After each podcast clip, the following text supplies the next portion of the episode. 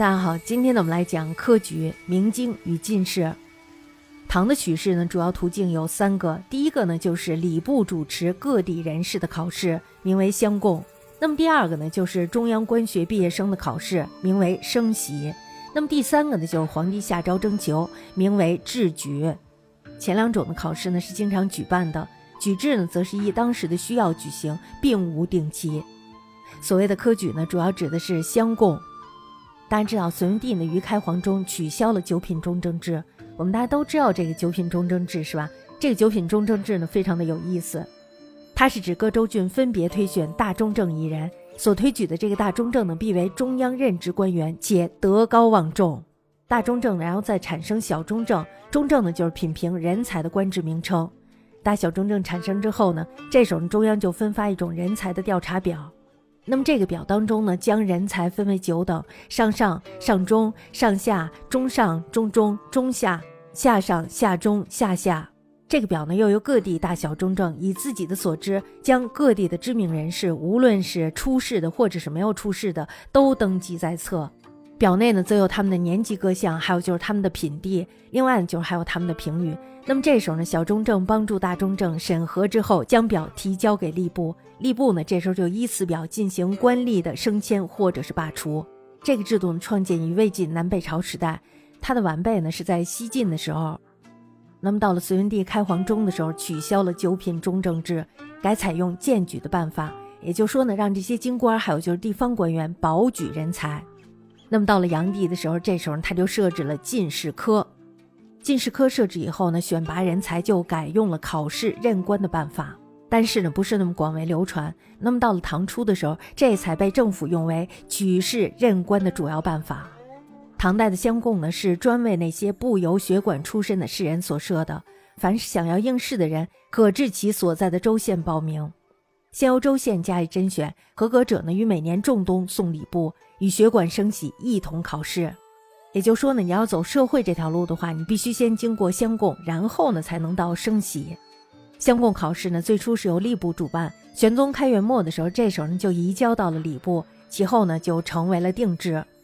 由于参加乡贡的士人不拘资格，因此呢成为了平民的近身之阶。乡贡的科目呢是非常多的，有秀才、明经、进士、明法、明字、明算、道举、童子等八科。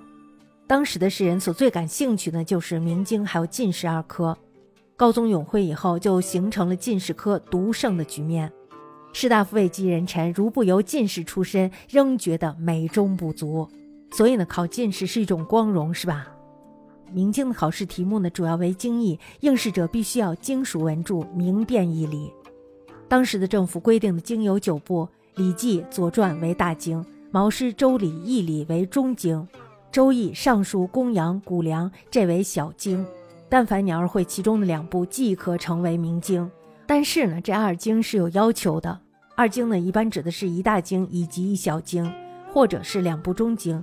考试的办法呢是先笔试，称之为贴经。那么及格以后呢，再行口试，这个称之为经问大义。这个呢一共要考十条。那么在口试及格以后呢，再考试的话，考的就是物测。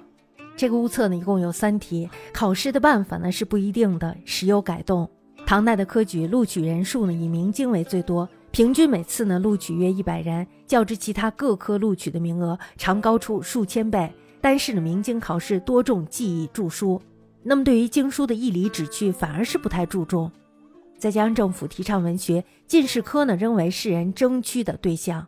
所以呢，其实我们可以看到，这个明经呢，它是一个死记硬背，是吧？进士科呢，它注重文学，是比较有意思的科目。也就是说呢，如果你要是进士科毕业的话，那证明你是一个有才华的人。进士呢是取士可进授爵禄之意，始创于隋炀帝大业中。唐代呢，进士分甲乙两科，考试项目最初呢以实物册为主，题五道贴经为副。考试的内容呢是小经与老子。那么另外十道题呢就是经注，还有就是杂文两首。册呢是需要答出义理的，文呢需要有文律。经测全对者为甲科，那么册对四题、经对四题以上者为乙科。玄宗的时候呢，进士考试还要有诗赋，他考的这个杂文呢最初用赋，后来呢增加了诗。应试者呢有测文俱佳而贴经成绩过差的，可以以诗代替，谓之熟帖。那么大家知道，考试结束以后，然后就是放榜，是吧？凡要是进士考试合格的，称之为及第。及第以后呢，还需要经过吏部的考试。中士者呢，这时候由政府授以官职。进士科呢是生于高宗时候，至玄宗开元以后呢，亦为社会所尊崇。